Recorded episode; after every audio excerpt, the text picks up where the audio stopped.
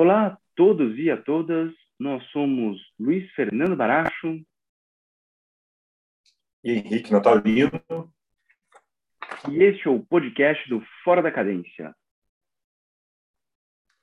O Fora é um projeto de dois amigos professores que gostam da interdisciplinaridade entre política internacional, gestão pública, arte e cultura, em conversas e em textos.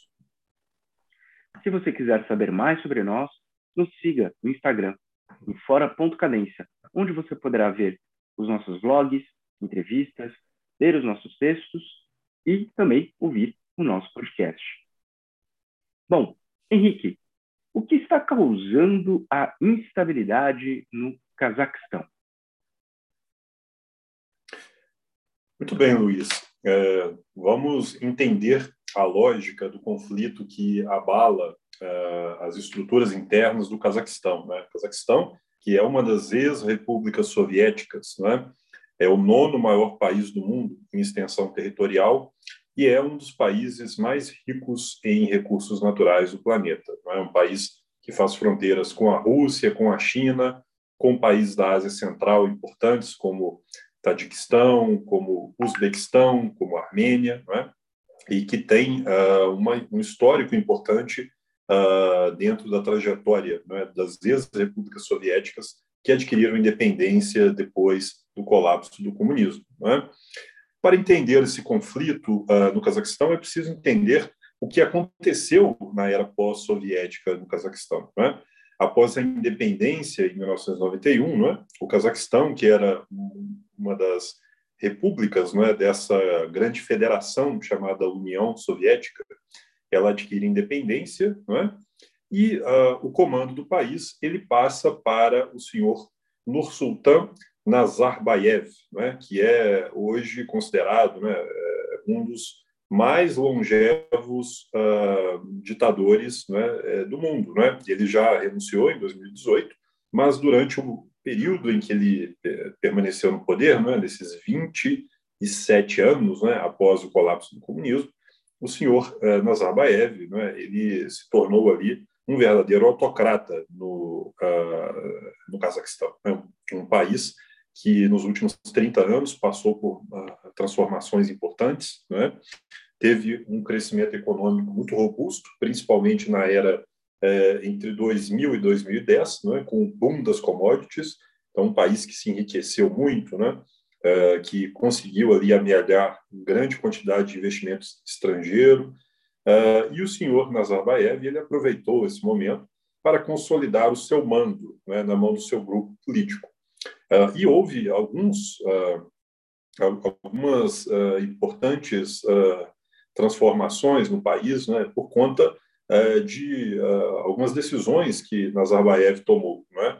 Uma delas foi uh, transferir a capital né, para Astana, né, antiga cidade de Astana, que hoje uh, tem o, nome, o seu nome, né, se chama Nura Sultan, né, exatamente em homenagem né, ao seu primeiro nome, Nur Sultan, e essa capital acabou se transformando ali num símbolo né, é, desse poder político, né, dessa grande pujança econômica é, dos anos 2000. É? O Cazaquistão é um país que tem riquezas importantes, como petróleo, gás natural, níquel, cromo, uh, zinco, tem reservas de diamantes, de ouro, de carvão mineral. Uh, se nós listarmos aí os 10 países que têm os maiores recursos naturais do planeta, o Cazaquistão figura uh, na lista de 10 em quase todos esses itens. Né? Ouro, diamantes, eh, minério de ferro, manganês. Né? Então, são, são minerais estratégicos, né? potássio também, urânio, eh, chumbo, cromo. Né? Então, são minerais importantes para a área industrial, né? para atividades vitais né? dentro da indústria moderna, dentro do setor de informática, de telecomunicações, que são muito demandados. E isso, claro, né? beneficiou muito o país. É, dentro desse, uh, né, né, dessa primeira apresentação, Luiz, eu poderia uh, ir, ir, um pouco além. Eu poderia classificar o Cazaquistão é, dentro uh, da classificação que Terry Linkar faz a respeito dos países que produzem petróleo como um petroestado. Né? Por que um petroestado? E o que é um petroestado? É um país que, cujas estruturas uh, institucionais são altamente dependentes da exportação de um recurso ou dois recursos minerais, né, como petróleo ou gás natural. Uh, no caso do uh, Cazaquistão, né, o petróleo sempre foi uma commodity importante na pauta de exportações do país, não é? Não é a única, como eu disse, não é? Porém, ele acabou solidificando o poder de mando de uma elite altamente corrupta e altamente autocrática, não é? que uh, se incrustou nas estruturas do Estado graças às rendas dos recursos naturais. Não é? E aí eu faço também aqui uma, né, um pequeno parêntese, não é? é? Ao mesmo tempo em que o Cazaquistão ele se consolida não é, como um petroestado, ele tem algumas diferenças institucionais em relação a outros petroestados. Né? Nós poderíamos citar aqui a própria Rússia, uh, o Irã, a Nigéria, o Iraque, a Arábia Saudita, né, como exemplos de petroestados. Porém, no caso do, do Cazaquistão, né, além da diversificação da sua pauta econômica, é, que uh, retira um pouco do peso que o petróleo tem uh, na economia, já que há outros recursos naturais importantes, é, uh, há também algumas iniciativas importantes que foram detectadas né, pela, por algumas instituições que monitoram o funcionamento de países produtores de commodities, né, de recursos minerais, como petróleo, gás natural, uh, que mostram que o, Cazaquistão é um exemplo também de uma indústria uh, extrativa mais moderna. Não, é? não quero dizer que ela é 100% transparente, que ela é 100% uh, totalmente uh, dentro dos melhores critérios de accountability, é? porém ela é mais avançada, é? com menos uh, com, com, menos estruturas uh, de depredação né? por parte de uma elite política que usa desses recursos para benefício próprio, é? Então, se nós colocássemos dentro de um ranking, é? o Cazaquistão estaria muito mais perto de países como Botsuana ou Namíbia, não é? que dentro dessa classificação que é a EIT, não é? que é a Extractive Industries uh, Transparency Initiative, né? que é uma, uh, um mecanismo institucional de aferição dessa transparência, dessa accountability, que ele promove anualmente, não é? o Cazaquistão está num nível até muito razoável, né? por conta do uso desses recursos para o benefício da sua economia, né? para a modernização do Estado e para melhorar né? a infraestrutura do país. Né? É, não, nunca fui ao Afeganistão, né? Eu creio que uh, depois daquele filme do Borat, o né? Cazaquistão, nossa, é, do Cazaquistão, eu falei Afeganistão, é Cazaquistão, né? Casa, perdão, foi o, o ato falho. Cazaquistão, né? Que é o lar daquele personagem, daquela personagem fictícia chamada Borat, né? Para quem tem mais de 20 anos, 25 anos, como nós, né? Se lembra desse filme que fez um grande sucesso aí nos anos 2000, né? É uma personagem ali que veio do Cazaquistão, né? É, feito por um comediante inglês, uh, que se tornou ali um ícone, né? Uh, apresentando esse país tão desconhecido para nós. Uh, porém, eu creio que o, o Cazaquistão, né? Ele tem ali algumas iniciativas importantes, né? Que no campo das, dessa transparência, dessa modernização, né? o colocam ali numa posição até privilegiada. É, então, é, dentro desse contexto, Luiz, de petroestado, né, que é, algumas características nós podemos detectar né, no, no, sistema uh, político e na administração pública do Cazaquistão, né, como, por exemplo, a dependência desses recursos minerais para a arrecadação tributária do país, para desenvolvimento econômico, né, para a manutenção de programas de distribuição de renda, programas de bem-estar social. Né? Outra característica que se pode detectar no Cazaquistão de um petroestado é a dependência da população de preços de combustíveis moderados, quer dizer, preços é, subsidiados pelo Estado. Não é? E isso a gente verifica, por exemplo, em países como Nigéria, como a própria Venezuela, na Argélia, na Indonésia, né? países que historicamente mantém preços subsidiados de combustíveis, né? combustíveis muito baratos, gasolina, óleo diesel, querosene de aviação, né? de modo que o Estado acaba subsidiando, por meio das empresas estatais que controlam a produção de commodities, né? a oferta desses combustíveis à população. Né? E eu fiz esse, essa explanação aqui rápida, né? apenas para dizer que a causa dos conflitos no Cazaquistão, a causa imediata não é, para esses distúrbios né, nas principais cidades cazaques, é exatamente a alta dos preços dos combustíveis, não é? que é uma decisão uh, do presidente uh, Tokayev, né, que é o sucessor de uh, Nazarbayev, exatamente para colocar um pouco de ordem nas finanças do país. Não é? esses custos elevados desses, subsídios acabam afetando, no longo prazo, a sustentabilidade econômica dos petroestados. É? Uma das características históricas dos petroestados, né, segundo os estudiosos desse tema é exatamente a, a, o, a, o comprometimento no longo prazo da sustentabilidade financeira das empresas petrolíferas, das empresas de hidro, hidrocarbonetos, em função da manutenção desses subsídios. Né? Então, isso acaba corroendo a capacidade estatal e a capacidade extrativa das indústrias uh, minerais por conta exatamente do desvio desse dinheiro para manter programas artificiais de combustíveis baratos. Né?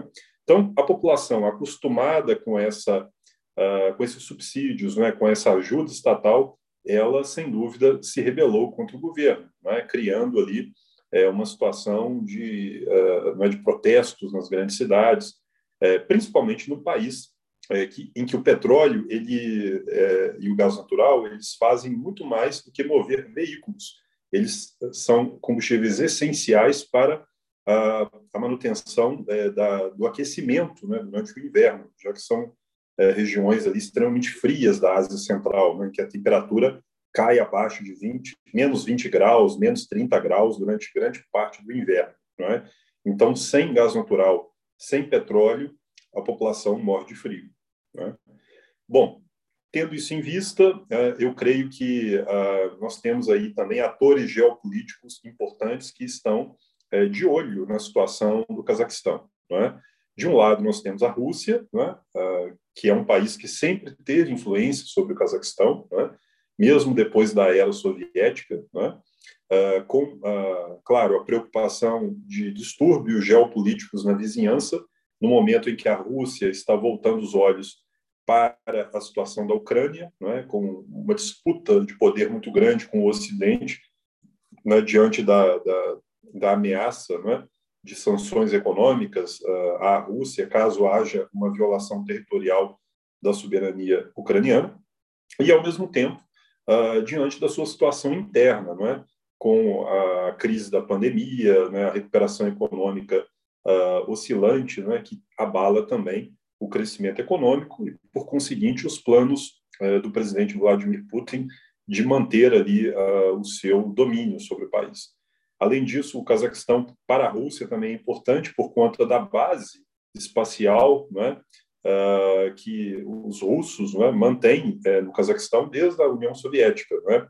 Uh, e essa base uh, espacial, né, esse, aero, esse cosmódromo não é, de, de Baikonur, se não me engano, né, o nome Baikonur, sempre foi importante para a manutenção ali do programa espacial russo. Não é?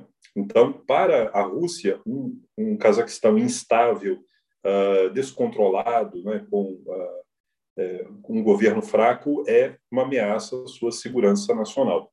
E, de outro lado, nós temos também outro ator geopolítico, que é a China. Né? A China, que é um país que demanda esses recursos naturais produzidos pelo Cazaquistão. Né? Demanda petróleo, demanda gás natural, demanda uh, esses minerais né, que eu citei, especialmente o potássio, e é um país que está ali na vizinhança, que faz fronteira com o Cazaquistão. É? Xi Jinping de um lado e Vladimir Putin de outro, uh, buscando uh, apoiar o governo uh, do senhor Tokayev, né, para que não haja ali uma situação de instabilidade que coloque em risco os interesses de ambos os países. Né? É, nós temos ali hoje uh, também a presença dessa, dessa instituição chamada Organização do Tratado de Segurança Coletiva, né, que une o Cazaquistão, a Rússia, a Armênia, Belarus, uh, o Quirguistão e o Tadiquistão unidos, uh, com claro, com a preponderância russa, para a manutenção da estabilidade né, e, claro, né, é, de evitar ali conflitos internos nesses países. A Rússia tem mandado tropas para o Cazaquistão, não é? é? Tenho visto aqui na imprensa que a Rússia tem mandado uh, aviões com tropas para a capital e para as principais cidades para ajudar o governo na manutenção é, da estabilidade interna. Em síntese, Luiz, eu creio que a situação do Cazaquistão, mais uma vez, mostra o quão frágeis são as ex-repúblicas soviéticas, especialmente aquelas mais próximas de Moscou, como Belarus e como o Cazaquistão, né?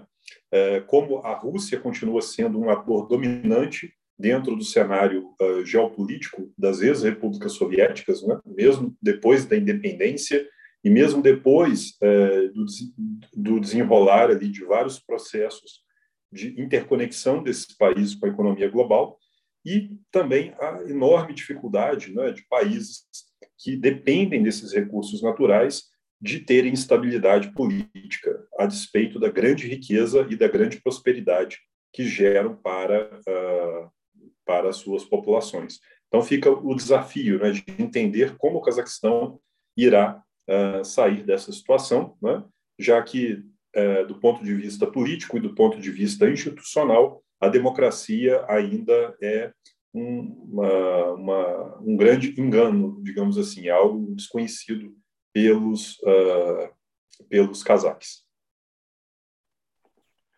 Perfeito. Acho que você acabou apresentando uh, o, o panorama, né? E desse panorama, eu gostaria de destacar dois pontos. O primeiro ponto é em relação a, ao cuidado que temos de ter né, com certos jogos de aparência. E a segunda observação vai ser sobre a precariedade né, uh, dos gover de governos autoritários como um todo. Bom, uh, da primeira observação sobre a questão dos jogos de aparência, né, uh, o Cazaquistão, ele até então era tido como um exemplo de desenvolvimento econômico com certo desenvolvimento social na Ásia Central. Né? Então, sem dúvida, era um caso ali de de sucesso. Né? Uh, um país que durante muito tempo ficou sob a órbita uh, da Rússia, né? depois sob a órbita uh, da União Soviética, né? e apenas nos últimos uh, 30 anos né? que esse país pôde, de fato, né? buscar algum grau né? de, de autonomia. É, mas ainda muito uh, buscando, de certa forma, né, não ser apenas um, um, um satélite né, uh, de Moscou. Né? É, e, e, poucos foram os eventos né, que chamaram a atenção do mundo para o Cazaquistão. Né? Uh, um exemplo curioso né, de, um, de um fato que foi realmente fora da curva para o Cazaquistão, no que diz respeito ao contato com o mundo ocidental, foi em 2001, quando o então Papa João Paulo II faz uma visita né, ao Cazaquistão, que era algo completamente uh, inconcebível né, durante a época da União Soviética, e mesmo pré-União Soviética, né, é, devido a, a essa marginalização do Cazaquistão incorporado pela Rússia. Né? Ali desde o século XIX, a Rússia né, garante que o Cazaquistão uh, faz parte do seu território, enfim, né? e Rússia sendo Rússia acaba ali uh, marginalizando qualquer tipo de autonomia. Né? Uh, mais para frente, em 2017, uh, agora, né, a cidade de Nur Sultan, né, com esse nome recente, acaba sendo a anfitriã da Expo uh, de 2017. E com isso também o mundo passa né, a dar uma olhada, mesmo que com olhos oblíquos, né, mas começa a olhar um pouquinho uh, o Cazaquistão. E é interessante perceber como que o governo cazaque dará uma importância muito grande à reconstrução e ampliação da infraestrutura de Nur Sultan. Como todo Estado autoritário e como todo Estado autoritário que detém recursos, né, a construção de símbolos, a construção uh, de uh, de estruturas que reflitam né, um, um, crescimento, uma grandiosidade, é sempre algo recorrente, é sempre algo comum.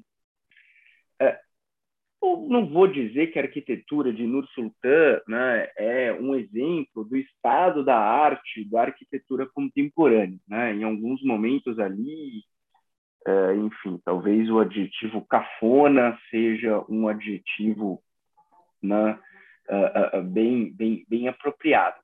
Porém, porém, né, a cidade uh, vem há muito tempo sendo completamente remodelada. Né? Uma infraestrutura enorme de ciclovias, né? novos prédios, novos bairros. Né?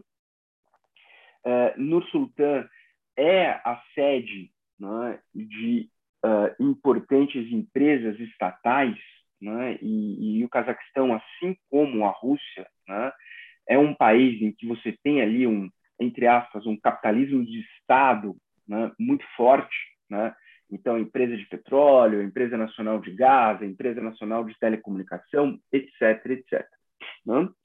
É, logo, pré-manifestações recentes e, e, e pré esta crise agora, né?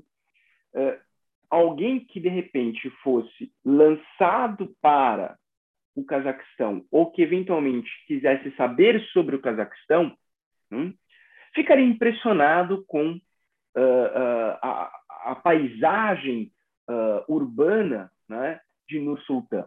E poderia com isso acabar imaginando um país que sem dúvida estivesse ali avançado uh, em sua estabilidade econômica e na sua estabilidade política, vis-à-vis -vis, né, todo o cenário dos seus vizinhos, que é um cenário de uma instabilidade muito maior. Né? Bom, mas, né, como eu já tinha colocado, é sempre importante saber quando se está diante de um jogo de aparência. Né? E estabilidades longevas em regimes autoritários tendem a ser exceção e não a regra. Hum?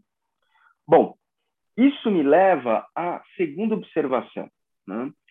É, nós estamos em uma época em que uh, falar sobre a crise da democracia liberal é, infelizmente, um lugar comum.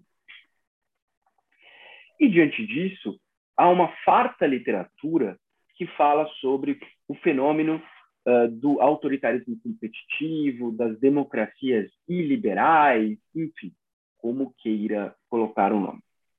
Há uma obra muito interessante que fala sobre o desafio da governança em regimes autoritários uh, de Milan Slovic, né, que é um, um, um eslavo, mas radicado uh, nos Estados Unidos, e o Milan Slovic, ele apresenta um, um argumento muito interessante que é o seguinte: uh, para o Slovic, tradicionalmente, a literatura, quando fala de estados autoritários, ela sempre gosta de colocar a seguinte oposição: de um lado, uma elite governante, e do outro lado, a grande massa da população, em que em algum momento há um descompasso entre as vontades da grande massa e da elite governante, e que certas circunstâncias pontuais ou estruturais podem surgir a ponto de você ter ali né, uma, uma tensão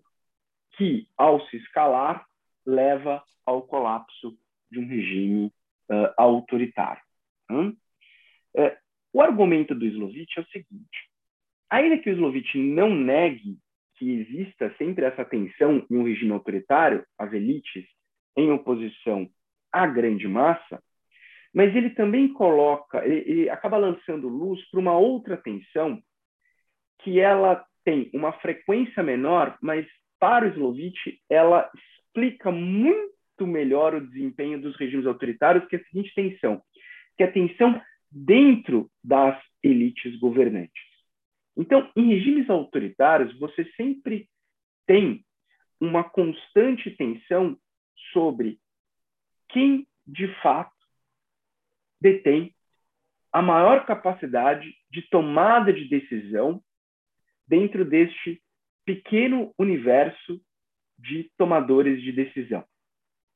Então, é natural que em regimes autoritários você tenha né, sempre ali uma espada de Damocles sobre a cabeça de todos aqueles que participam daquele Estado. Hum? Até porque essas pessoas, não obstante as suas posições privilegiadas, elas têm muito a perder. Né? Quando nós falamos de um regime autoritário, se você eventualmente acaba sendo afastado, não é só o fato de que você não pode mais trabalhar na empresa estatal Y, às é o fato que você vai preso, você vai preso sem uh, devido processo legal, sem um julgamento justo, você pode ficar 10, 15, 20, 30 anos preso, às vezes você pode até ser morto, enfim. Né? Aquilo que você tem a perder sendo um membro da elite uh, governante, que é afastado, é muito grande. Hum? Uh, e o Slovitch ele faz um estudo que ele mostra o seguinte: entre 1946 até 2008, uh, ele pega um universo de 303 estados que, em, em, em, algum momento, foram regimes autoritários, né, 303 governos autoritários, perdão, não 303 estados, 303 governos autoritários que, em algum momento, tiveram a sua duração interrompida né? Uh, e tiveram sua duração interrompida de forma abrupta. Né? Uh, não porque uma liderança veio a falecer ou porque houve uma transição democrática, mas uma interrupção abrupta. E desses 303 casos, só 32 foram resultado de pressão popular, ou seja, foram o resultado direto de uma pressão popular. A maior parte dos casos de interrupção da governança de um regime autoritário se deu por lutas, por uh, tensões dentro das elites governantes. Ou seja, se alguém é um líder autoritário ou se alguém pertence ao oligopólio autoritário, a maior preocupação não é apenas a maior preocupação não é em relação à grande população, às massas, no argumento do Slovitch. A maior preocupação tem de ser em relação aos seus pares. E isso me traz de volta para o Cazaquistão. Por quê? Parte desta tensão também está uh, na Longa-Manos de Nur Sultan Nazarbayev. Porque é óbvio que esta liderança, que ainda está viva e que foi presidente do Cazaquistão entre 1990 até 2019 e que garantiu uma transição para uh, uma liderança que foi uh, concebida sob o seu poder. Né? Não vamos esquecer que Tokayev foi diplomata do Cazaquistão. Ele era um diplomata formado em relações internacionais, inclusive professor de relações internacionais, uh, o, o, o Tokayev. Né? Nós temos uh, essa tensão agora aflorando em Tokayev, que busca né, consolidar o seu poder. E consolidar o poder é X cargos na empresa estatal Y, X cargos na empresa estatal Z, tais cargos de gestão na polícia, tais cargos de gestão nas Forças Armadas, enfim, nós estamos falando de um Estado com uma estrutura muito grande, né? Em um regime autoritário em que você consegue ali né, uma disponibilidade de cargos, de, de posições que é muito ampla, né? muito maior do que uma democracia liberal, sem dúvida. Né? E agora nós temos essa tensão entre o antigo líder, que é a grande referência política até hoje do Cazaquistão, mas que continua tentando influenciar na política, e a confirmação do poder dessa nova liderança, que é né, Tokayev, levando em consideração todos os desafios da pandemia. Porque, vamos lembrar, a pessoa assume em 2019, e no ano seguinte nós tivemos a pandemia.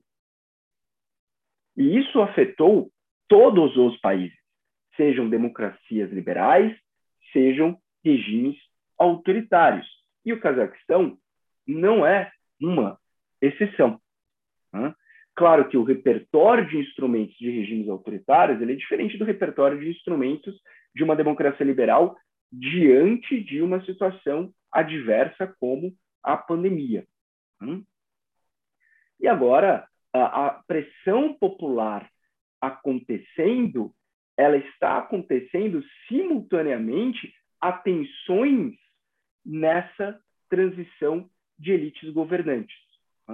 O único problema quando falamos de transições de elites governantes é que a, a nossa capacidade de entender essa dinâmica é muito limitada, né? porque é muita coisa que acontece nos bastidores. Né? Mas eu gostaria de ressaltar isso, né? que, uh, como regime autoritário, uh, não é só uh, a manifestação popular e a escalada da manifestação popular, né? Que muitas vezes isso é o estopim.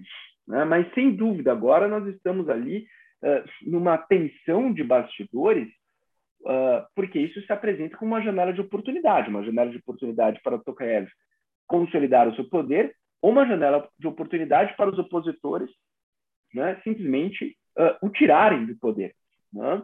E, claro, seja um resultado, seja o outro, o ponto é: a última coisa que a Rússia quer é um flanco de instabilidade que ela não causou. Porque a instabilidade na Ucrânia vem sendo causada pela Rússia. E essa é a instabilidade que ela vem administrando e que é completamente conveniente para a Rússia, é completamente conveniente para Moscou. Agora, a instabilidade no Cazaquistão não é algo que está sob a gestão da Rússia. Então, a última coisa que a Rússia quer é uma crise sobre a qual ela não tem gestão. Né? Então, assim, isso, isso que me parece que é a grande ironia para Moscou. Né? Moscou não tem problema com crises alheias, desde que as crises alheias sejam estejam sob o controle de Moscou. Né? O que Moscou não quer é uma crise alheia que Moscou não controla. Né? Mas, enfim, esses são os meus comentários, Henrique. Muito bem, Luiz. Vamos acompanhar aí os desdobramentos da crise do Cazaquistão dentro dessa conjuntura né, que nós mencionamos é, de crescente instabilidade nas relações da Rússia com a Ucrânia é, e com o Ocidente, né, o que vai aí nos chamar muita atenção. Aliás, apenas fazendo um parênteses, né, Nesta semana, nós teremos aí uma aula aberta sobre o colapso do comunismo, né, sobre os 30 anos do fim da União Soviética, em parceria com o curso Quarto Secretariado. Né? Então, já fico convite a vocês aqui para acompanhar aí as mídias do Quarto Secretariado e do Fórum da Cadência, né, em que nós aí discutiremos uh, esse tema não é, da Rússia e da, uh, da, das ex-repúblicas soviéticas depois do colapso do comunismo. Bom, indo então para o nosso segundo tema de hoje, né, tema importante também, é um tema aqui de uh, interesse nacional, uh, vamos falar sobre o fim do bônus demográfico no Brasil e sobre os seus impactos. Luiz, acabou o bônus demográfico brasileiro? Vamos lá. Né? Não, não que acabou o bônus demográfico brasileiro, né? mas nós já estamos vendo né, o seu fim e, e, a grande pergunta é: será que nós aproveitamos este bônus, né? mas primeiro vamos tentar entender né, o que é esse bônus demográfico. Né? Uh, o bônus demográfico é uma situação na qual você tem a redução de uma taxa de fecundidade né, uh, em dado país, com a diminuição da mortalidade uh, da população daquele país.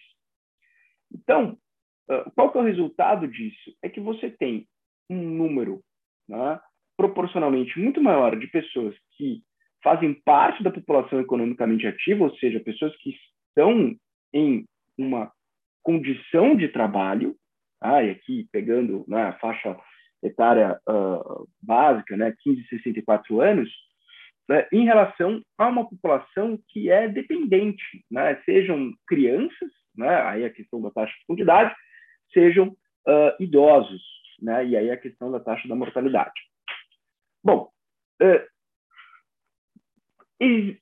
basicamente o que se tem colocado é o seguinte: olha, uh, o Brasil começou ali a sua situação né, de um, um, um, bônus demográfico nos anos 70, e esse bônus demográfico ele se fecha em 2038. Né? E claro que você teria ali né, uh, uh, um momento, um, um, processo de ascensão desse bônus e agora um processo de de queda desse bônus demográfico.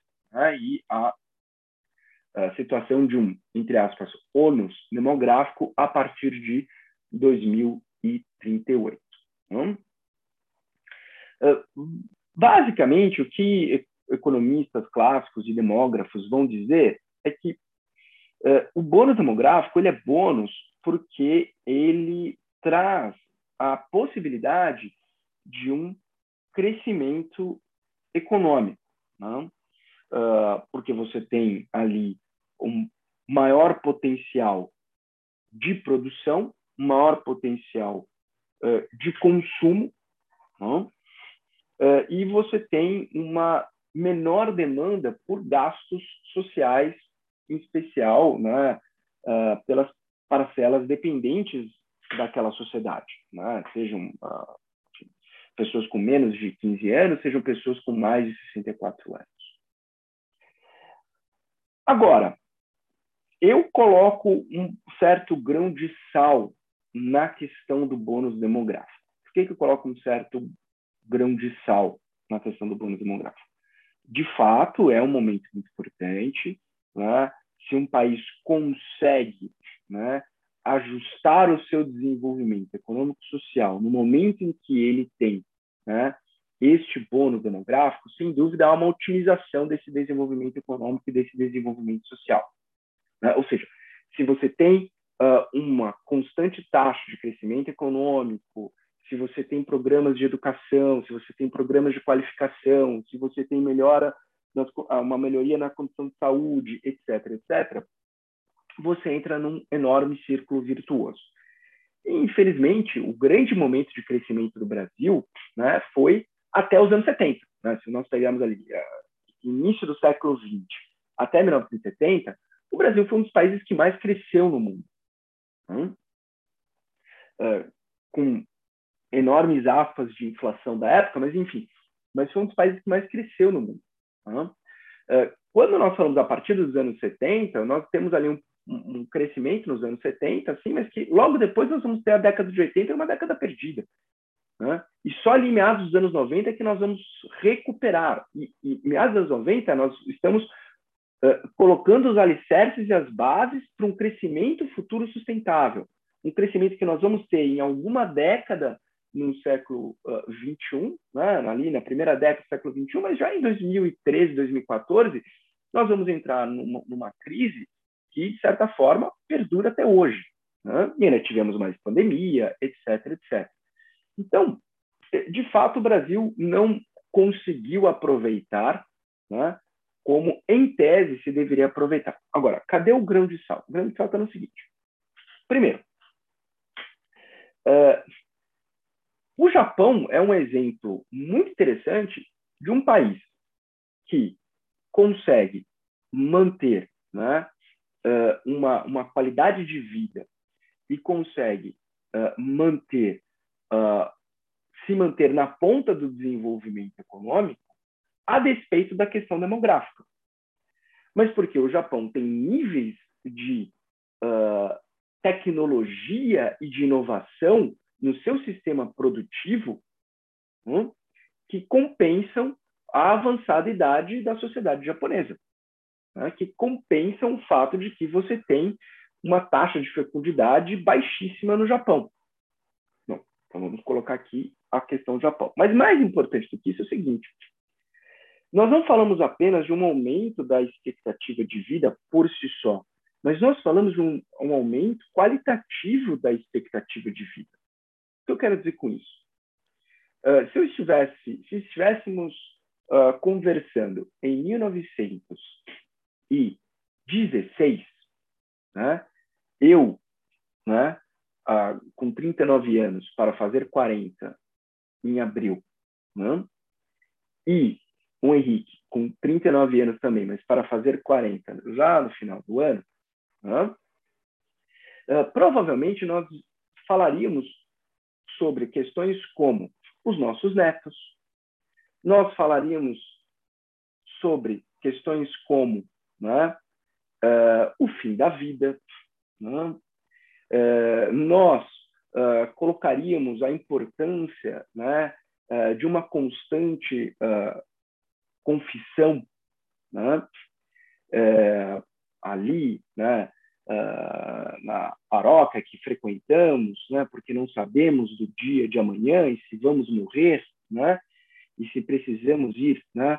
Uh, para o céu, né? De, de, de imediato, se ficaremos no purgatório, mas definitivamente não queremos ir ao inferno, né?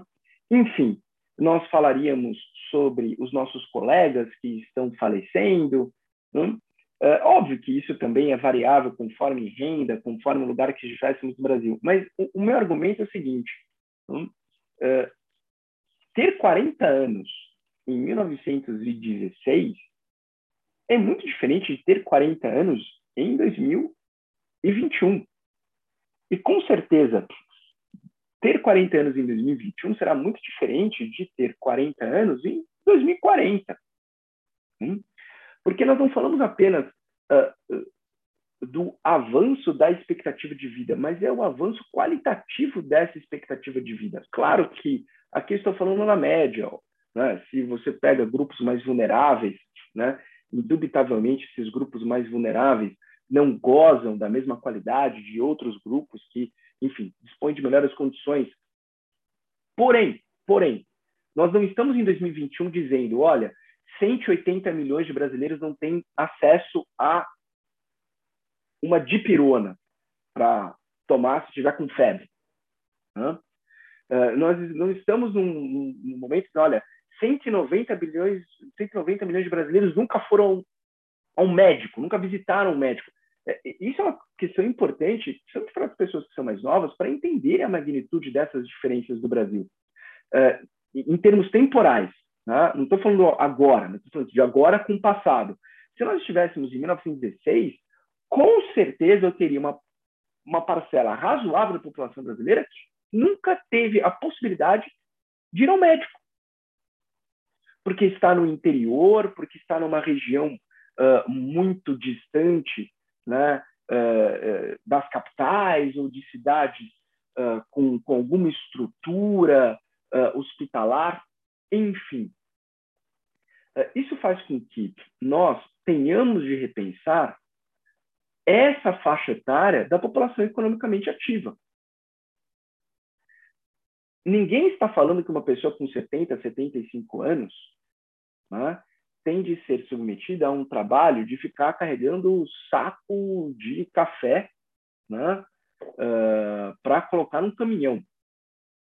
Mas, dependendo do trabalho que é exigido e adaptando esse trabalho em termos de hora, atividades, etc., é perfeitamente possível que uma pessoa com 70 anos realize alguma atividade profissional, caso queira realizar essa atividade profissional. E caso, ao realizar essa atividade profissional, isso né, acabe também dando um novo significado ou mantendo o significado né, da sua existência. Então, quando se coloca a questão uh, do bônus demográfico, eu, eu, eu, eu olho isso com, uh, com certo grano sales, né, com grão de sal, por conta disso. Né? Uh, seja o aumento da produtividade possível pela incorporação de tecnologia e inovação, seja pela expansão qualitativa da expectativa de vida. Né? Então, colocar como 64 anos necessariamente o fim da população economicamente ativa, como se depois de 64 você não pudesse fazer mais nada, como se ah, depois de 64 eh, você estivesse ali relegado a uh, olhar os últimos anos da sua vida que logo irão se completar, enfim, e terminou seu ciclo aqui na Terra, hum, não me parece que, que, que, que é o caso. Né? imaginando esse suposto fim do, do boom do bônus demográfico né? uh, em 2038, em 2038 nós, nós estaremos numa situação em que, uh, dependendo uh, da condição do país, não seria não seria absurdo né, pensar que nós possamos ter ali uma expectativa de vida de 90 anos na média. Né? Imaginando a, a, manutenção de alguma produtividade razoável até os 80. Né? De novo, eu não quero fazer disso um argumento para falar, olha, a pessoa, o velhinho, tem que trabalhar até os 80 anos, né? E não vai poder se aposentar. Não é este o ponto, né? Mas o ponto é que essa curva de possibilidade produtiva, ela com certeza se desloca por conta do avanço da tecnologia, principalmente na área da saúde.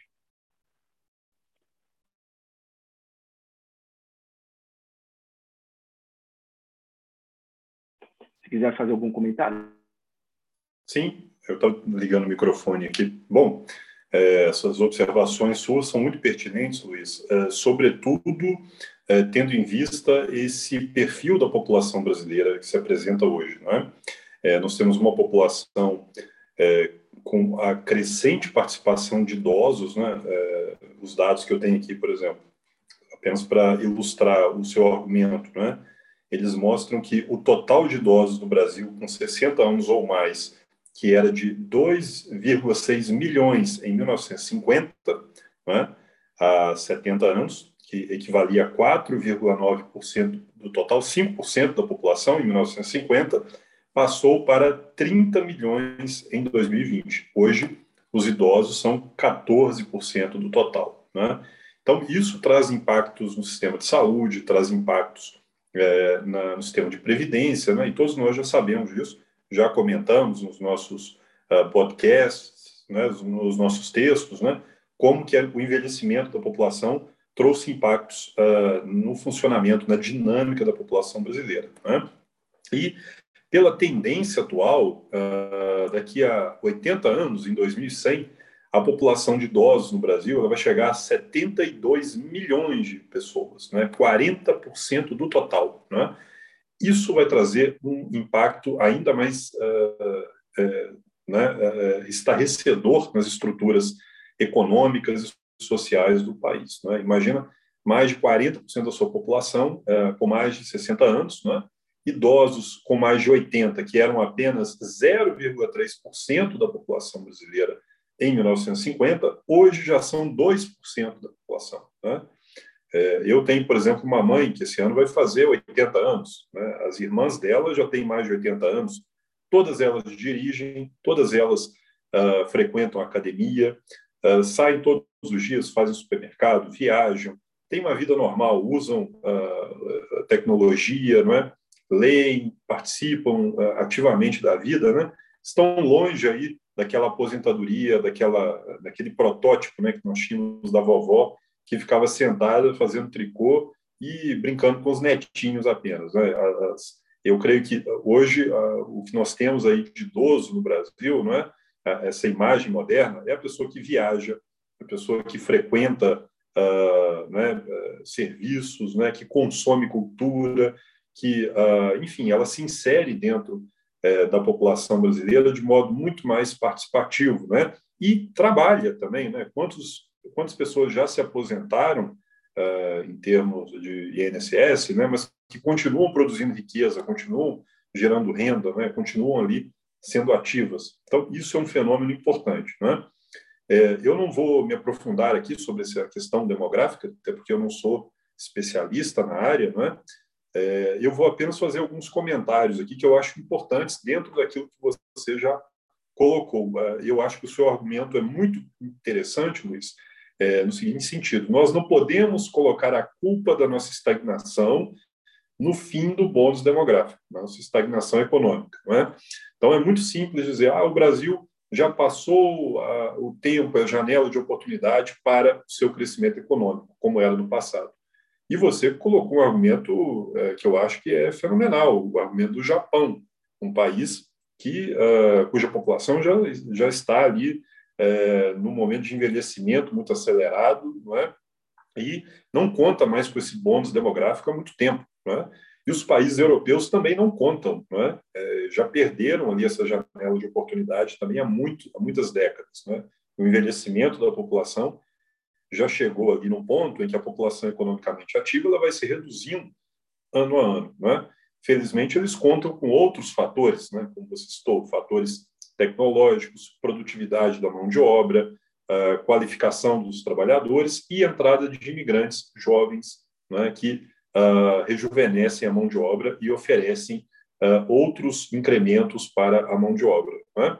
No caso do Brasil, que é o caso em tela, além é, da, da, redução dessa janela de oportunidade, né, que, como o próprio nome diz, é um bônus, porque é, ele é, um, um, elemento natural né, que gera aumento da produtividade da, da, da, produção nacional sem melhorias incrementais na qualidade da produção, na qualidade de formação do trabalhador, uh, na educação, não é? nos métodos produtivos, na tecnologia, não é? Uh, simplesmente com o aumento uh, de fatores de produção, que é mão de obra. Não é? Então, é como se Deus desse para um país né, a chance né, de se desenvolver muito mais rápido, contando simplesmente com mais braços para trabalhar na indústria, na agricultura, no serviço. Né? No caso do Brasil, portanto, uh, além da redução do bônus uh, demográfico, né, nós temos fatores uh, que pesam muito mais, como a desorganização macroeconômica do país nos últimos dez anos. Né? Isso, sem dúvida, é o, o, fator mais impactante para a nossa estagnação econômica. Né? a perda da qualidade é, da, da, da, saúde fiscal da nossa economia, né? O Brasil uh, estava ali numa situação fiscalmente confortável até os anos ali de 2010 até 2012 e iniciou ali uma deterioração muito acelerada, né, dessa questão fiscal, né, que acabou gerando a necessidade é, de é, ajustes é, dolorosos, né, e uma, um comprometimento da capacidade de investimento do Estado brasileiro, né, em outros, uh, em políticas públicas, investimentos importantes, né?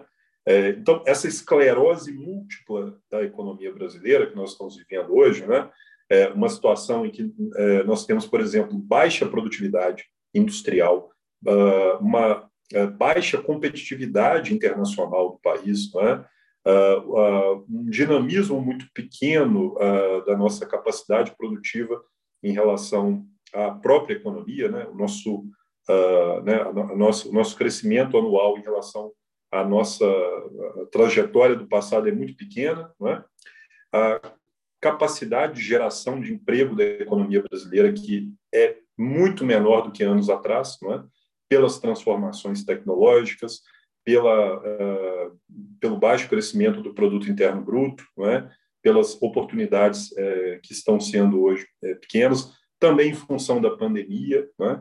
Tudo isso uh, somado né, gera ali uma dificuldade enorme do país uh, criar ali ah, meios alternativos de aproveitar esse bônus demográfico. Né? Como você bem pontua, nós ainda temos uma pequena janela, uma pequena oportunidade ali para aproveitar esse momento final do bônus demográfico. Né? Por quê? Porque nós estamos ali no momento agora em que a população economicamente ativa ela chegou no auge. Né? Então, essa população economicamente ativa agora está gerando o máximo em termos de mão de obra, de trabalho, uh, né, de, de pessoas empregadas. O que nós precisamos agora é colocar a nossa economia em ordem, é atacar essa esclerose múltipla da economia para que nós possamos, ainda no momento positivo, no auge ainda da nossa capacidade, já que uh, essa população economicamente ativa ela pode uh, ir decrescendo num ritmo uh, bastante gradual, não é? e aproveitando esse momento em que ainda temos aí 10, 15, 20 anos né, é, de uma população economicamente ativa mais jovem, é, nós é, fazermos a lição de casa, fazermos as reformas estruturais, é? melhorarmos a, né, a nossa situação de dívida pública, a situação fiscal, é? a nossa, não é? To, todos os índices sociais do país, para que aí sim nós possamos gerar crescimento econômico, melhorar a nossa renda per capita, melhorar o nosso índice de desenvolvimento humano, para a partir do momento que acabar o bônus demográfico, né, que o, bônus agora vai virar ônus demográfico, né, com maiores custos de previdência, de saúde pública, o país poder agora uh, depender de outros fatores, como melhoria da produtividade de mão de obra, de tecnologia, de métodos, de gestão, e aí sim uh, nós podermos aí seguir um caminho uh, de países desenvolvidos, não é?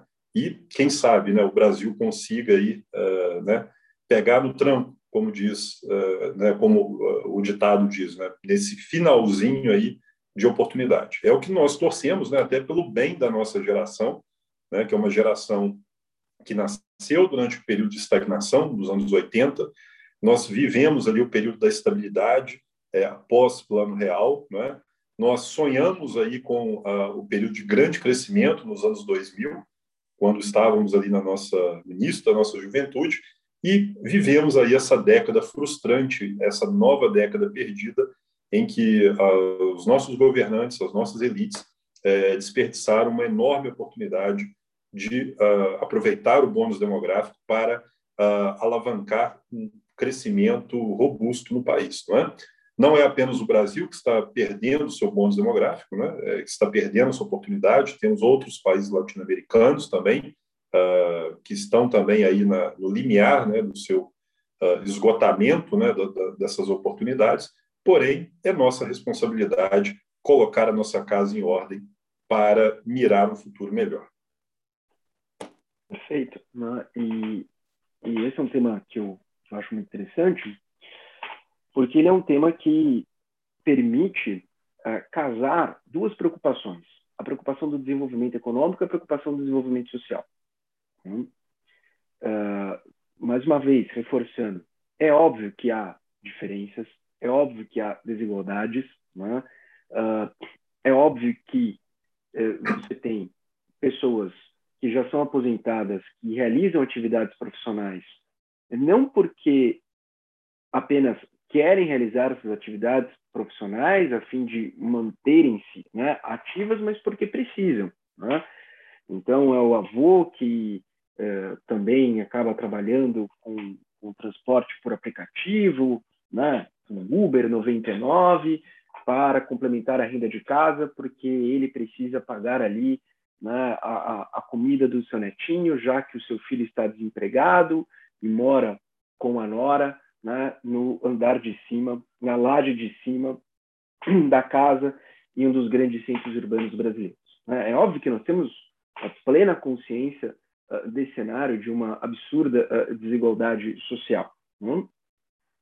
Mas se for possível é, implementar uh, mecanismos que permitam a continuidade de certas atividades profissionais adequadas às necessidades, capacidades e às vontades dessas pessoas, uh, esta questão do bônus demográfico ela se torna muito mais relativa. E isso é uma grande oportunidade para que nós possamos fazer as reformas que são necessárias e na medida em que elas são necessárias. Como assim? Falamos aqui da questão da reforma da Previdência. Ótimo. importantíssima. E talvez em algum momento nós tenhamos, inclusive, que rever essa reforma à medida que a população né, expande a sua, a sua longevidade. Mas, um outro ponto importante é a questão do trabalho. E na questão do trabalho, aqui eu faço uma, uma, uma rápida, uma rápida ponderação, né, que é o seguinte. Se, por um lado, nós tivemos uma reforma trabalhista, né, que, em verdade, foram reformas trabalhistas, né, a partir de 2017, enfim, uh, tivemos outros pontos dessa grande reforma até né, uh, o, o, ano passado, uh, parece-me que muito dessas reformas trabalhistas a partir de 2017 caminharam para um sentido um pouco mais próximo, não igual, mas um pouco mais próximo do modelo de trabalho das economias liberais de mercado. Né? Então, uma maior flexibilização, uma maior possibilidade uh, de autonomia entre empregador e empregado, né? e uh, a perda de certos uh, de certos de certas prerrogativas, principalmente por parte do trabalhador. Não.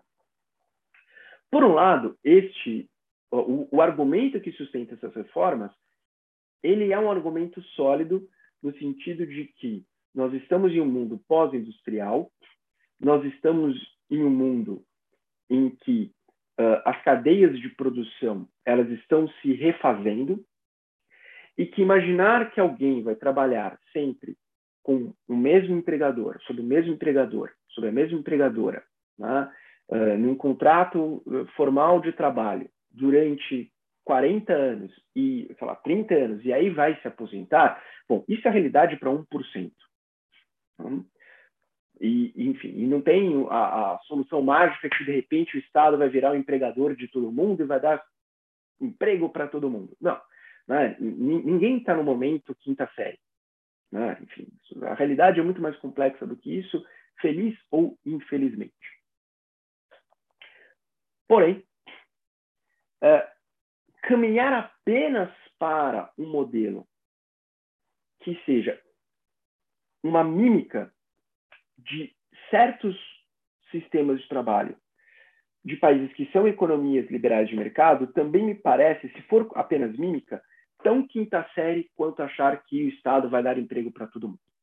Porque nós não estamos em um país que tem uma estrutura social equiparada, por exemplo, ao Reino Unido ou aos Estados Unidos.